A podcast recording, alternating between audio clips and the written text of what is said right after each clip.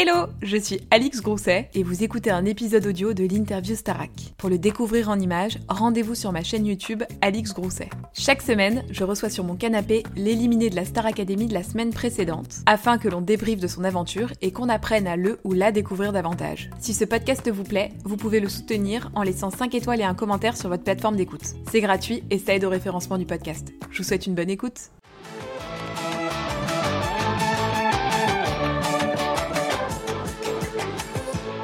Tous et bienvenue dans une nouvelle interview Starac. Coucou Je suis avec Lénie aujourd'hui. Bon, vous avez l'habitude, chaque semaine je reçois sur ma chaîne le sortant de la semaine précédente.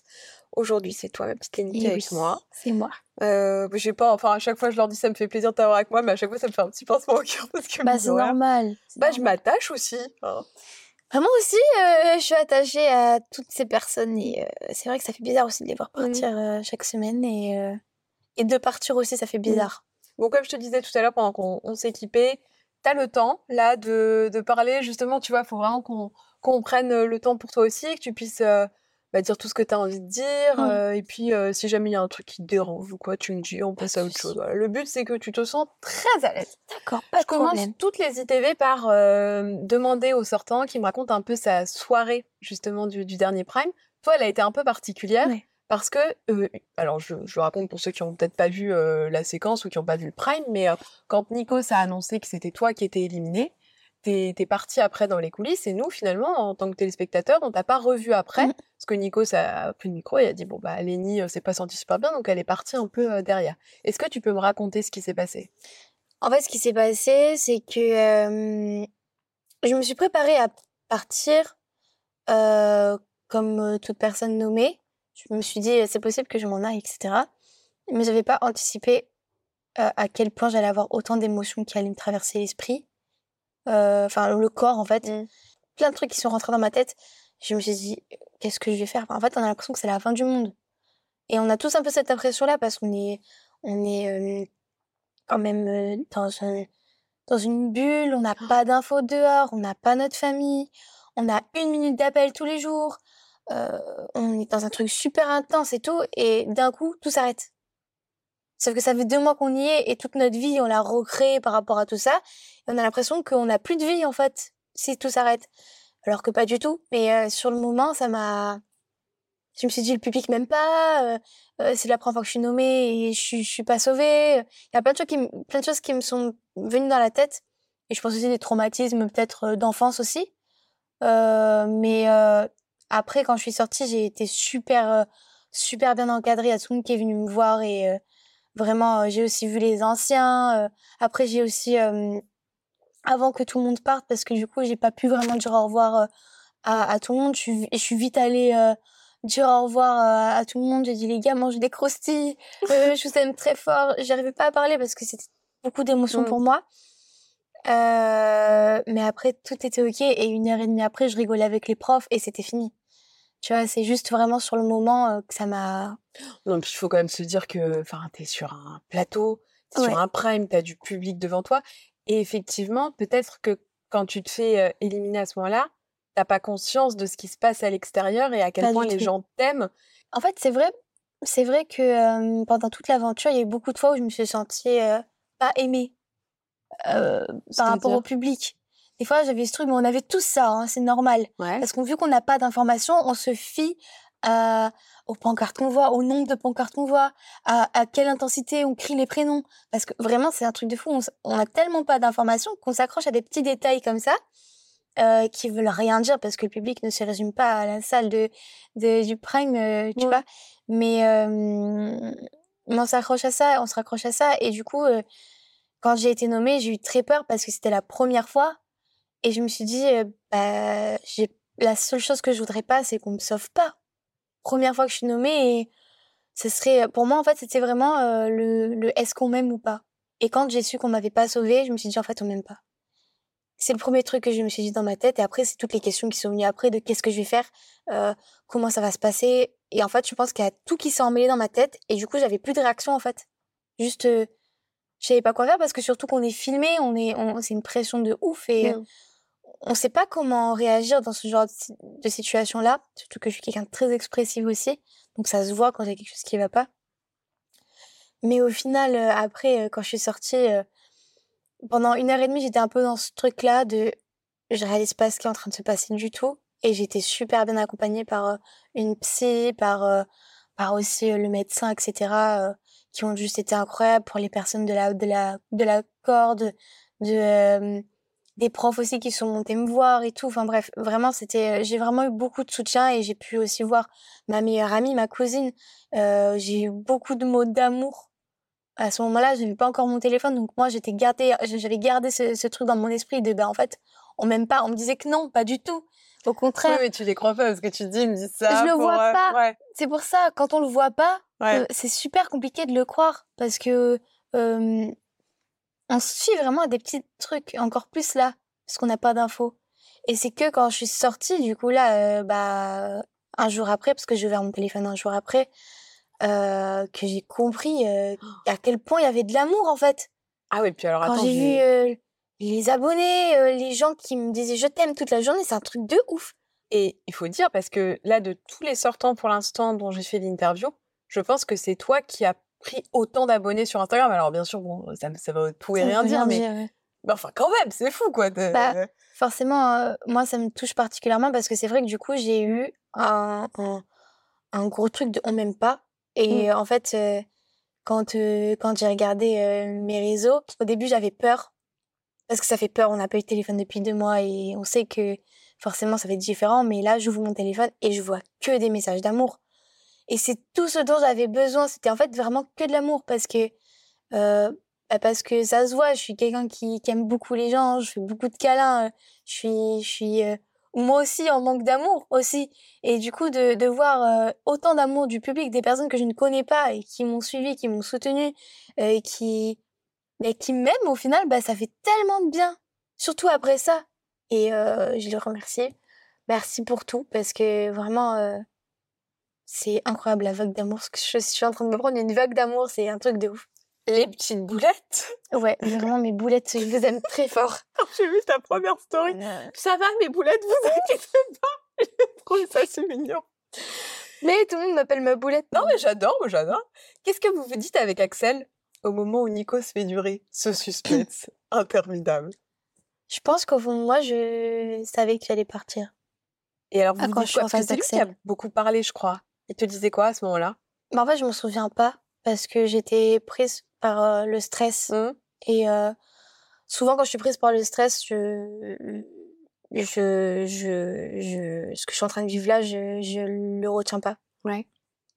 Et je pense que ça se voit dans mon regard que je sais déjà.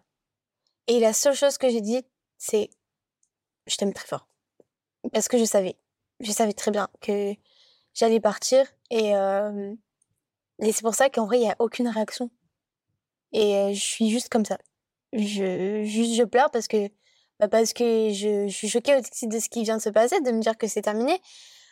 Mais au final, euh, une heure et demie après, je me suis dit, mais en fait, j'ai tellement vécu une aventure de ouf que qu'ils aillent super loin. Je suis contente qu'ils aillent vraiment le plus loin possible. Je leur souhaite toute la force je leur donne toute ma force, etc. Mais euh, j'ai vraiment accepté le fait que c'est ok et que j'ai fait mon temps dans cette aventure. Je pense que tout est à sa place, que la vie est parfaite et que je suis là où je devais être. Et après, tu vas retrouver ta petite maman. Parce que Ouais. là, à l'heure où on enregistre cette interview, on est mardi. Et tu l'as toujours pas vue depuis le. C'est très long. C'est très très long. T'étais à que- l'hôtel avec qui, toi, le, le samedi soir et, euh, et les dimanches? Alors, le tout premier soir, du coup, de mon, émi- mon élimination, j'étais avec ma meilleure amie, qui reste avec moi, mais qui a dû partir le lendemain euh, un peu tôt. Euh, toute la journée, je suis restée avec, euh, avec euh, une personne de la corde. Et ensuite, le lendemain, c'est, enfin, du coup, dans le jour même, Marie-Maude est venue dormir avec moi. Et là, hier soir, c'était ma cousine qui est venue. Ok, donc, Donc j'ai vraiment été accompagnée jusqu'au bout parce que j'ai dit je me sens pas du tout d'être seule parce que c'est vrai qu'on n'a pas été seule depuis très longtemps. On a été très accompagnés, on était tout le temps ensemble, on était un Mm. groupe et on n'a pas on n'a plus l'habitude d'être seul. Et là de se retrouver tout seul à l'hôtel, c'était pas possible pour moi. Euh, je pense que j'allais vers eux. Et du coup, j'ai demandé à ce que est ce qu'il y ait quelqu'un avec moi et euh, ils ont totalement respecté ça et tout le monde a été juste incroyable avec moi, vraiment. Bon, on va parler un peu de tes petits copains. Je fais toujours un quiz Donc en fait, je vais te donner des phrases et toi, tu vas compléter avec le nom du ou de la candidate qui te vient à l'esprit. Ok? Et c'est euh, tous les candidats de- depuis le début de la saison. hein. Ok. Celui que tu vois gagner la Starac. Pierre. Celui avec qui tu ne pourrais pas vivre en coloc à l'année. Il fait du bazar, euh, vous n'avez pas la même façon de vivre. euh. Ah. Pierre. Pourquoi Pierre? Parce qu'il ronfle. C'est trop lourd. Ton candidat préféré de l'année- de l'année dernière, si t'as regardé? Léa. Le plus drôle Hum, De qui? Cette année. De cette année? Djibril. Le plus désordonné. Je sais plus, ça. Le plus désordonné. Mm. Qui laisse traîner ses En vrai, affaires. en vrai. Le placard. Qui avait le pire, pra- le pire Ah non, placard? en vrai, Marie-Mode, elle était désordonnée. Ah ouais. Le plus travailleur ou la plus travailleuse? Euh... Axel travaille beaucoup. Celui qui faisait le mieux la cuisine. Ou celle? Bah, Clara. Mhm. Le ou la plus attentionnée? En vrai, je pense c'est moi.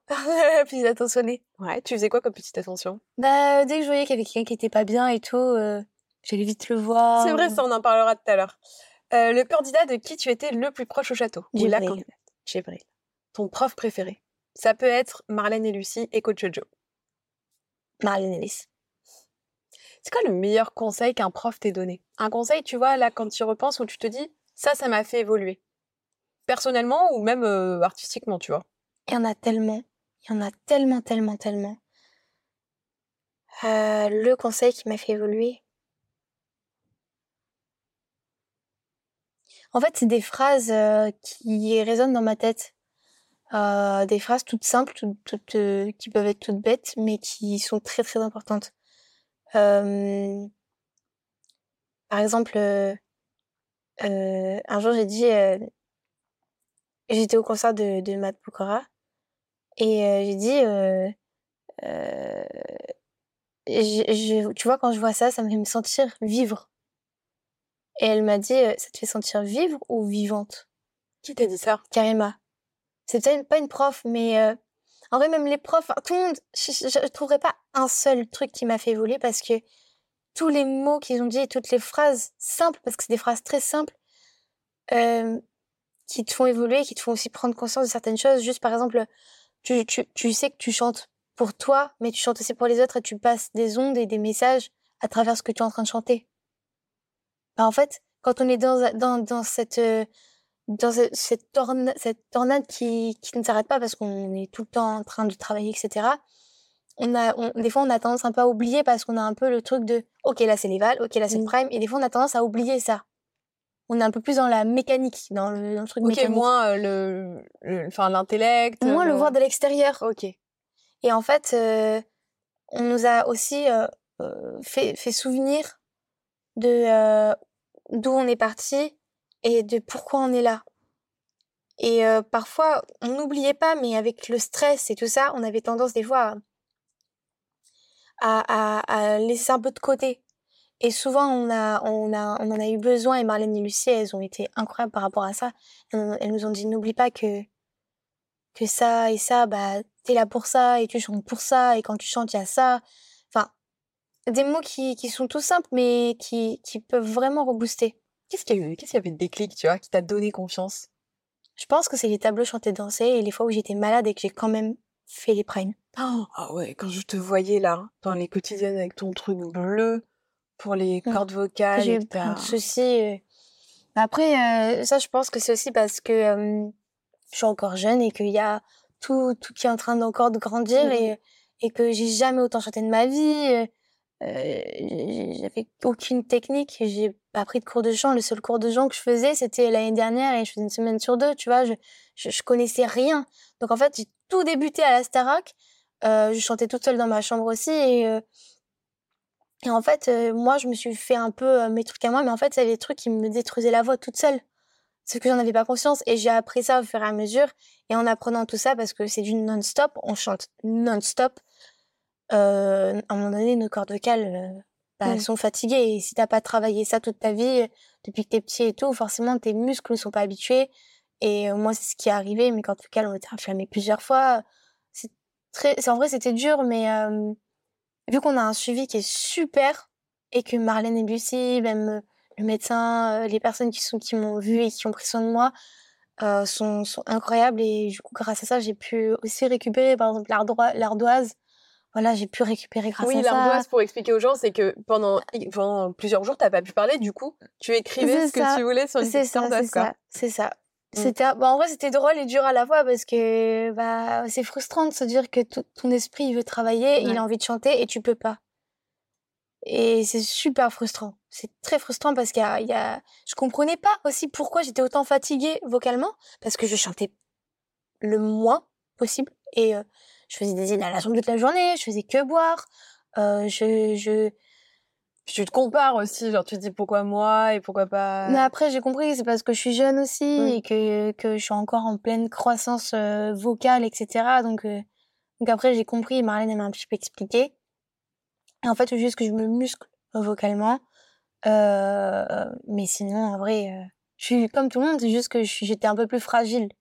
C'est tout. Et ça t'a pas empêché de faire des très beaux tableaux. Bah, du coup, c'est grâce à ça, grâce un peu à, à ce truc négatif qui est devenu super positif, Ouais. du coup, parce que j'ai pris confiance en moi grâce à ça, c'est que je sais maintenant que je peux ne pas avoir de voix, avoir de la fièvre, euh, ne pas avoir dormi de la nuit et faire le prime euh, quand même, et arri- arriver à me conditionner, en fait, à oublier cet aspect physique euh, qui, qui parfois peut nous bloquer aussi. Je me rends compte à quel point le cerveau peut prendre le dessus sur le physique. Et je pensais pas à ce point. C'était quoi ta presta préférée, tout prime confondu C'était. Ah, en fait, j'en eh ouais, j'en ai deux. bah, du coup, j'ai Percy. Forcément, j'ai. Percy avec euh, Christophe Maé, parce que Mhm. c'était la plus belle surprise. Euh, Mais sinon, c'est What About Us. Ah oui, c'était beau ça. Ouais, Parce qu'à ce moment-là, ça. J'avais vraiment un... J'avais une inflammation corde vocale. Et euh, quand j'ai su que j'allais faire cette chanson et ce tableau, ça m'a particulièrement stressée parce que je savais que j'étais incapable à l'instant T de le faire. Et qu'on n'avait pas assez de temps parce qu'on doit préparer le prendre en deux jours. Et euh, que j'étais incapable. Vraiment, j'avais mal et, euh, et je commençais à, à douter. Je me suis dit, mais je vais pas y arriver, je vais pas y arriver. À un moment donné, Marlène, elle m'a dit, allez, maintenant, stop. Elle m'a dit, maintenant, tu arrêtes. Tu vas y arriver. Tu peux le faire, etc. Je sais que tu peux y arriver, etc. Enfin, bref. Elle m'a donné beaucoup de force. Et au final, euh, au final, je crois que c'est un tableau, le tableau que j'ai le plus réussi. En tout cas, moi, quand je l'ai vu, j'étais très fière de moi. Alors que, généralement, quand je vois le débrief, je suis contente parce que je l'ai fait, mais il y a beaucoup de choses que j'aime pas parce que sur le prime, on a les ears, c'est totalement différent. Nos voix, on les entend pas très bien. Euh, c'est super complexe, mais c'est le tableau que j'ai le plus aimé faire euh, et où j'ai été le plus fière de moi et c'est là où j'ai commencé à prendre confiance en moi. En mode, euh, bah, j'avais plus de voix. Et tu l'as Euh, fait quoi? Et juste avant de passer, en fait, j'avais j'avais une genre d'extinction de voix. J'ai dû prendre beaucoup de cachets pour euh, pour me pour me rebooster, etc. Et euh, et j'ai pleuré avant de passer parce que j'étais vraiment en angoisse de dire je vais faire comment pour assurer?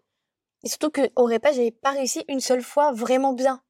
Et en fait, au prime, je sais pas ce qui s'est passé et je l'ai C'est la vraiment bien. magie, ça, madame. C'est Bah l'adrénaline. Je pense hein. que c'est vraiment euh, et le public il donne tellement de force que tu es Mm. obligé en fait de de de le faire bien le truc, tu es obligé. Et puis même euh, Aurélie m'a donné tellement de force et le tableau était tellement magnifique, je voulais rendre fière Kamel Wally, je voulais me rendre fière moi et c'est là où j'ai commencé vraiment à Kamel Wally, t'as kiffé. hein. moi aussi vieux kiffé. Moi aussi vraiment je l'ai adoré. C'était trop cool. T'aimerais bien faire un truc avec lui s'il te propose euh, Franchement ouais. Ouais ouais. Ça pourrait être stylé. hein, Grave De faire un truc euh, chanter, danser. euh. Ouais. Toi, tu le prenais comment quand on te proposait des tableaux? Est-ce que tu le prenais comme une faveur Comme une... t'avais la pression euh, C'était quoi ton ressenti quand on te disait que t'allais avoir un tableau? En fait, ça peut être les deux. Ça peut être un avantage, un inconvénient en fonction de comment tu le travailles. Et euh, euh, je sais qu'il faut énormément de travail et deux jours pour préparer un tableau chanté danser, c'est juste pas assez. Euh, c'est très très dur. euh. En tout cas, pour moi, je parle personnellement, je trouvais ça très dur parce que euh, j'avais peur en fait qu'on croit trop en moi, qu'on mise trop en, moi et, et je me disais mais en fait j'ai peur de pas être à la hauteur de ce qu'on attend de moi parce que j'étais un peu celle qui du coup dansait entre guillemets le mieux parce que j'ai fait beaucoup de danse etc donc j'ai eu la chance de, de, pouvoir beaucoup, pouvoir faire beaucoup de tableaux chantés dansés. Mais justement, j'avais peur que vu que je chante bien et que je danse bien, euh, ils se disent bon bah elle, fait bien les deux, on va les mélanger. Ça veut pas dire que le tout va rendre bien parce que c'est tellement différent de juste chanter ou juste danser. Et euh, il y a des moments où j'ai beaucoup douté, des moments où je me suis dit euh, j'ai peur de décevoir les profs, j'ai peur de décevoir ceux qui ont misé en moi. Ils ont fait une choré pour moi, ils ont, euh, tu vois, il y a plein de trucs qui rentrent en jeu. Et après, si tu penses à penser comme ça, si tu commences à penser comme ça, ça va, ça marche pas. Faut que tu dises, ok, je suis là pour kiffer, je suis une élève, je suis là pour apprendre des primes que je vais rater, il va y en avoir. Et en a déjà eu. Et en réalité, si je peux pas le faire là, quand est-ce que je vais le faire? Ouais, c'est vrai. Au final, je me déstressais, je me disais, au pire, je kiffe mon truc. Et puis si je rate, c'est pas grave. J'aurais tout donné. Et à chaque fois, c'est la phrase qui revenait souvent, c'est je donne tout, j'aurai pas de regrets. Mm. Et au final, j'ai tout donné et j'ai pas de regrets. Au final, au contraire, je suis même super fière de moi parce que je m'attendais pas du tout à ce que ça marche aussi bien. Et, euh, et au final, du coup, Kamel Wally était fière de moi aussi et, euh, et j'ai été ah, tellement bien récompensée. Qui est fière de toi. Hein. Oui. Donc, tu avais pris des cours de danse, mais pas de chant, toi. Enfin, tu, tu mm. faisais de la danse avant. Euh... Oui. En fait, la danse, c'était euh, au début un loisir parce que parce que ma maman fait de la danse et elle était prof de danse quand j'étais toute petite, donc je suis née dans ça. Mmh, euh, maman était très bonne danseuse et euh, c'était ma star quand j'étais petite et je me disais je vais être comme elle, je vais être comme elle. Du coup j'ai grandi comme ça et quand j'ai eu 7-8 ans j'ai commencé la danse et, euh, et c'est devenu vraiment après plus tard euh, presque une passion parce que quand je dansais je suis quelqu'un qui renferme beaucoup ses émotions et c'est un moment pour moi d'extérioriser. Euh, surtout euh, par rapport à ce que j'aurais pu vivre, etc. C'était le moment où je me disais, là, je peux juste tout oublier et juste me défouler. Et quand je finissais de danser, j'allais beaucoup mieux. Mais euh, du coup, euh, voilà, sinon, tableau chanter danser, euh, c'était les plus beaux cadeaux qu'on qu'on m'a fait avec Bercy aussi. Mmh, ça, et bien, tous les artistes avec qui on a pu échanger aussi. c'est fou. Ah, vraiment, cette aventure, c'est, euh, c'est vraiment un cadeau magnifique pour la vie et pour, euh, pour euh, toutes les personnes qui, je pense, voient l'émission et qui vivent l'émission aussi. Dans, le, dans la maison, enfin dans le château, tu avais un rôle assez particulier, je trouvais, quand on regardait d'extérieur, parce que tu es la plus jeune, et en même temps, tu avais un côté hyper maternel avec les autres. Tu vois, tout à l'heure, tu disais que tu étais peut-être la plus attentionnée parce que tu venais souvent les voir. Mmh quand ils se sentaient pas bien. Et sur les réseaux, euh, je demande aux gens, tu vois, quand je fais les interviews, je reçois les nids, est-ce que vous avez des questions? Et j'ai eu beaucoup de questions qui me demandaient d'où vient cette maturité et cette bienveillance que tu as. Est-ce que tu as toujours été comme ça?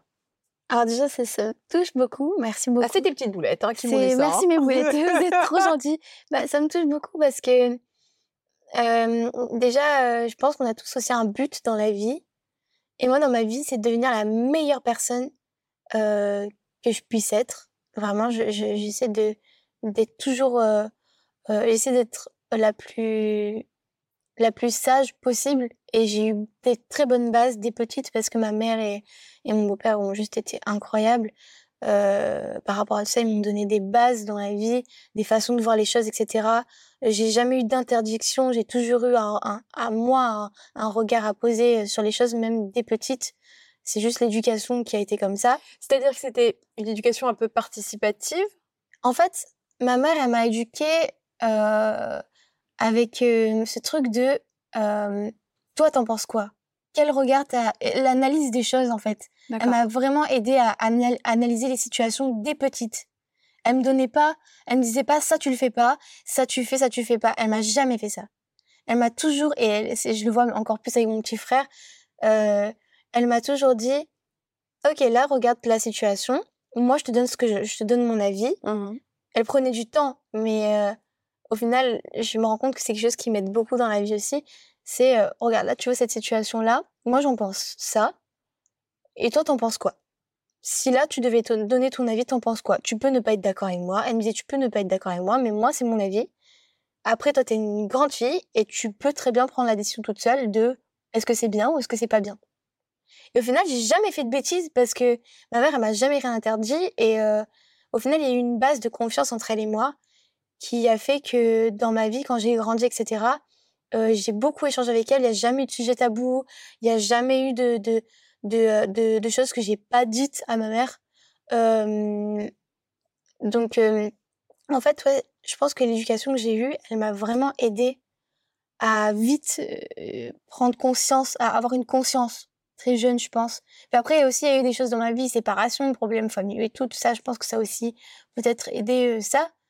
Mais je pense que il y a aussi une sensibilité dans tout ça parce que je suis quelqu'un de très hypersensible depuis toute petite. J'ai beaucoup souffert des différents, enfin, par rapport à, je me sentais différente, j'étais un peu seule. En quoi tu te sentais différente? Ben, je, quand j'étais au, au, primaire, même toute petite petite, je disais à ma mère, j'ai l'impression qu'on m'a posé là et que je vois des choses que pas tout le monde voit et je me sens euh, un peu comme un alien qu'on a posé là, genre. Et euh, je le vivais très très mal parce que parce que je me sentais pas comprise. Je pense que c'est ça qui m'a fait souffrir, c'est que je me sentais pas comprise et vu que je me sentais pas comprise, je me sentais pas aimée. Ah, c'est ça que tu me disais au tout début de l'interview quand tu m'as dit que tu mmh, ressentais le rejet que tu avais mmh. déjà vécu. C'est que tu te mmh. sentais rejetée quand tu étais plus jeune euh, à l'école ou au collège, par exemple? Euh... Bah après, ça c'est plus par rapport à mon papa aussi, euh, avec qui j'ai eu euh, un peu des accrochages quand j'ai grandi et quand j'étais petite, parce qu'il y a des problèmes familiaux, etc.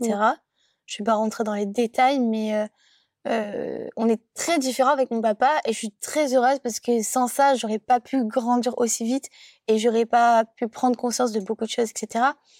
Mais c'est vrai que j'ai beaucoup souffert de de ce truc de euh, me sentir toujours en dessous, euh, de jamais être à la hauteur, de de me dire qu'est-ce que je vais faire dans ma vie. C'est vrai, peut-être qu'il a raison, peut-être que bah si je suis rejetée, c'est peut-être moi le problème. De, de, me dire des trucs comme ça et en fait au final quand j'ai grandi j'ai compris que non qu'être sensible, c'était super bien. Quand on regarde le mot sensible, c'est que tous nos sens sont multipliés. Et, je trouve ça super bien, c'est qu'on capte des trucs que pas tout le monde peut capter. Et euh, il faut juste faire attention à pas se faire bouffer aussi parce qu'on est des éponges et que ça peut être très dur euh, niveau énergie. Euh, tu peux vite te sentir fatigué, etc. Mais c'est quelque chose qui m'a aidé moi dans ma vie et je pense que c'est pour ça, c'est que j'ai eu une éducation et une sensibilité dès ma naissance qui a fait que j'ai été ouverte à que tous mes sens étaient ouverts peut-être un peu plus. parce que tu étais hyper empathique dans l'émission. Dès qu'il y avait quelqu'un qui était pas bien, tu allais le réconforter et tu avais beaucoup de justesse, je trouvais, dans ta façon de réconforter les gens. Bah, merci. Et je me demandais, tu vois, si ça avait toujours été comme ça ou s'il y avait eu un déclic à un moment donné dans ta vie qui a fait que tu as réussi à prendre le pas finalement sur ta sensibilité et à la, et à la dompter, en faire une force, parce que c'est une force. Moi, je trouve ça bien qu'il y ait des gens comme toi euh, qui soient, tu vois, sensibles et capables de d'aider les autres, surtout dans des aventures comme celle-ci. Vous avez besoin d'être là les uns pour les autres. Je, je, pense qu'il y a deux trucs par rapport à ça. Euh, je pense que déjà, euh, les mots que je donne aux autres, je me les donne à moi aussi. Quand je leur parle, je me dis que c'est les mots que j'aurais aimé entendre à ce moment-là de ma vie. Et euh, je mets à sa place, j'ai vraiment, j'ai vraiment beaucoup de facilité à me mettre à la place de la personne qui est en face de moi et d'imaginer déjà ce qu'elle pense dans sa tête et les mots que j'aurais aimé entendre à ce moment-là. Et le non-jugement aussi.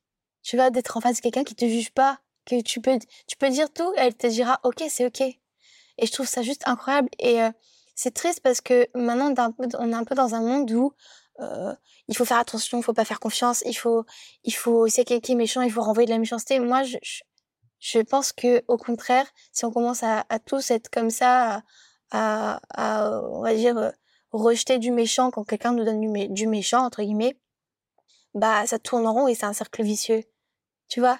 Et je pense que c'est bien à un moment donné aussi de montrer que la bienveillance existe et que et qu'on peut juste être bon et on n'est jamais trop bon, on est juste bon, tu vois?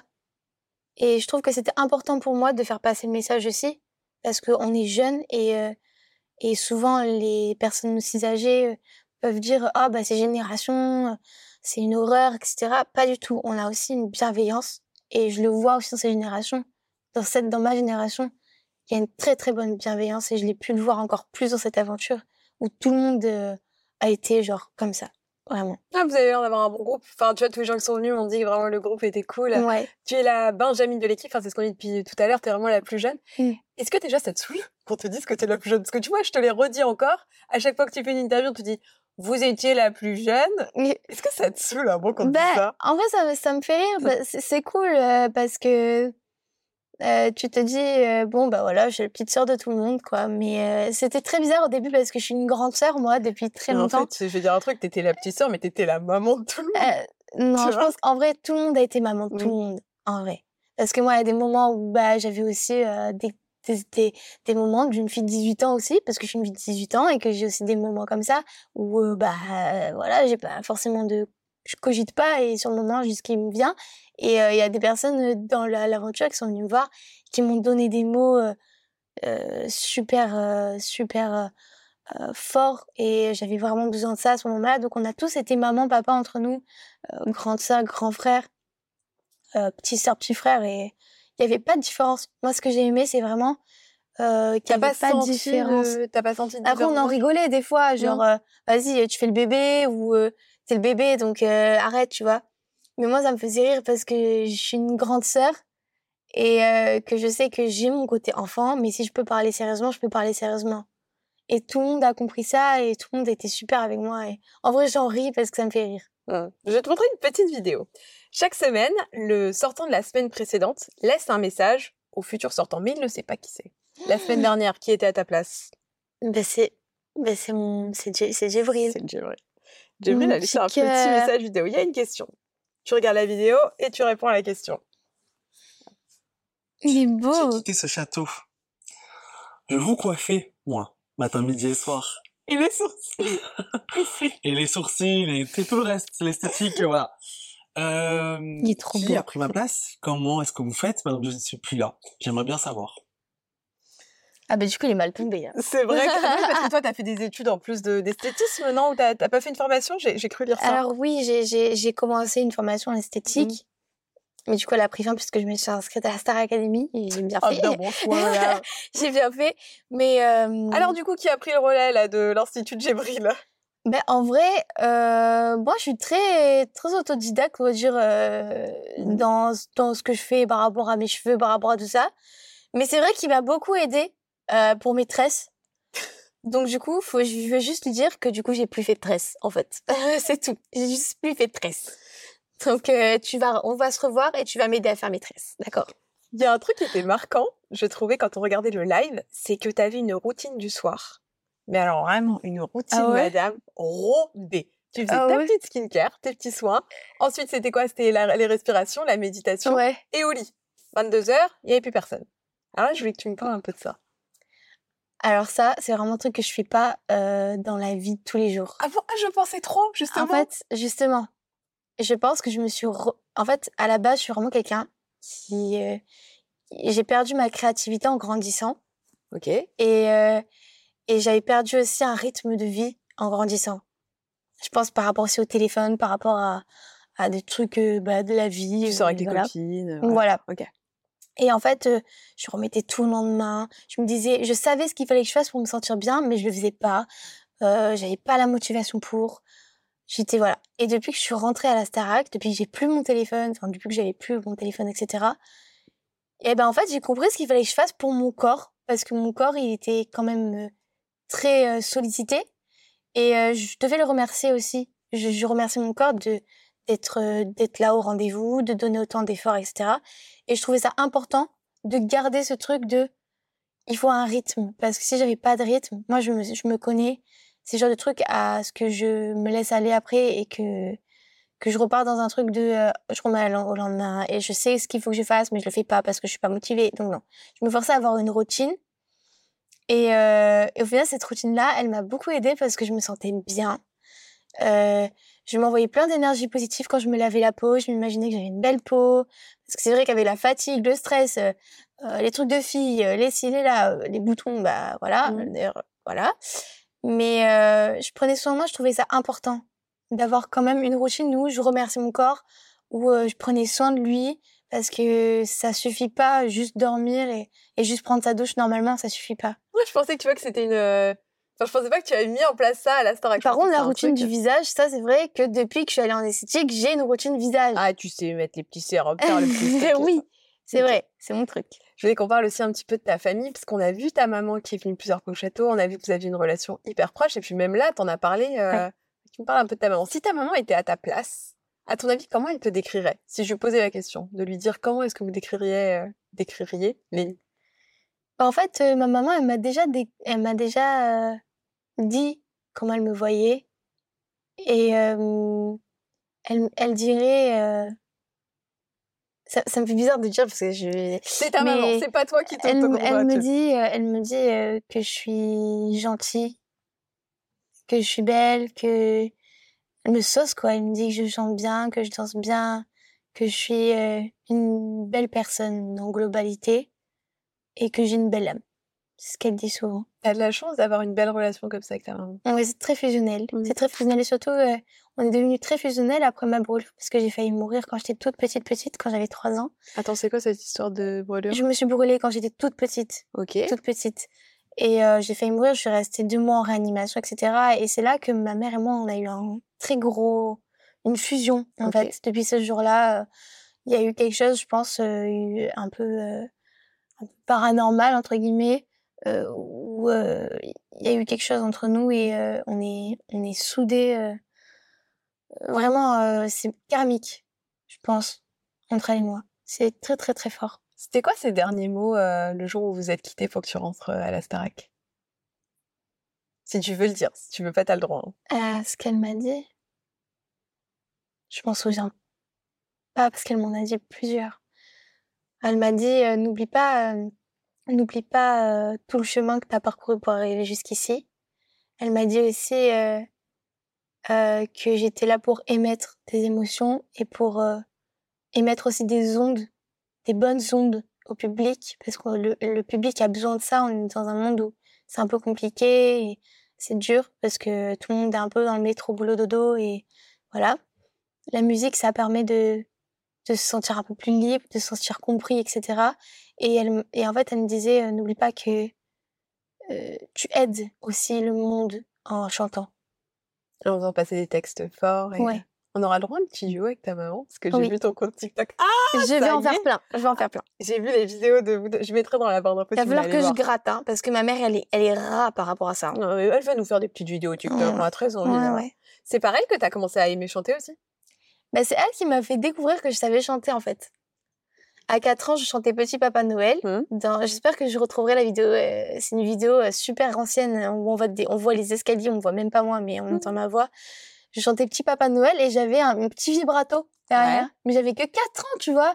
Et ma mère, elle, elle va voir mon père et elle dit Mais tu te rends pas compte? Lénie, elle sait chanter Je te jure, écoute, elle avait pris une vidéo, du coup, la vidéo qui, qui est sur son Facebook, je crois d'ailleurs. Et, euh, et mon père dit Mais arrête et tout, qu'est-ce que tu me racontes Euh, C'est un bébé, tu vois.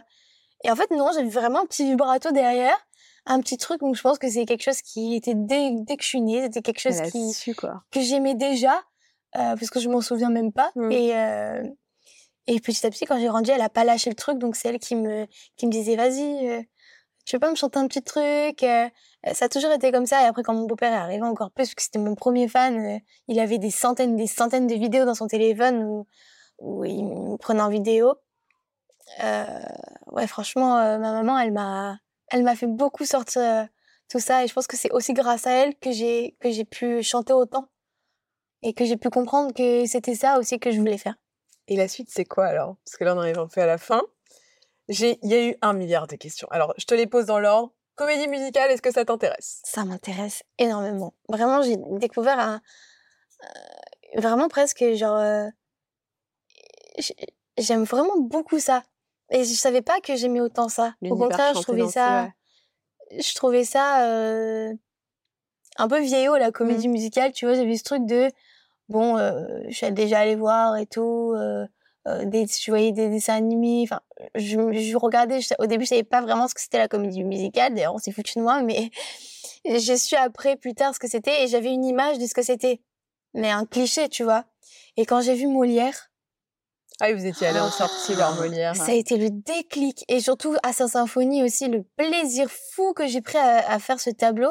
Euh, puis la semaine de la comédie musicale, elle était incroyable. Euh, Franchement, je... c'est un truc que j'aimerais vraiment travailler, tu vois. Danse avec les stars si on te proposait. Danse avec les stars, euh, ça fait, ça fait, c'est ouf. En vrai, c'est ouf de, de, de se dire ça. Euh, je pense qu'il va falloir que je réfléchisse bien à tous, qui va se passer là parce qu'il y a beaucoup de choses qui, va, qui vont se passer. Et il va falloir que je fasse attention aux choix que je prends. Ouais. Euh, il va falloir que je sois bien entourée.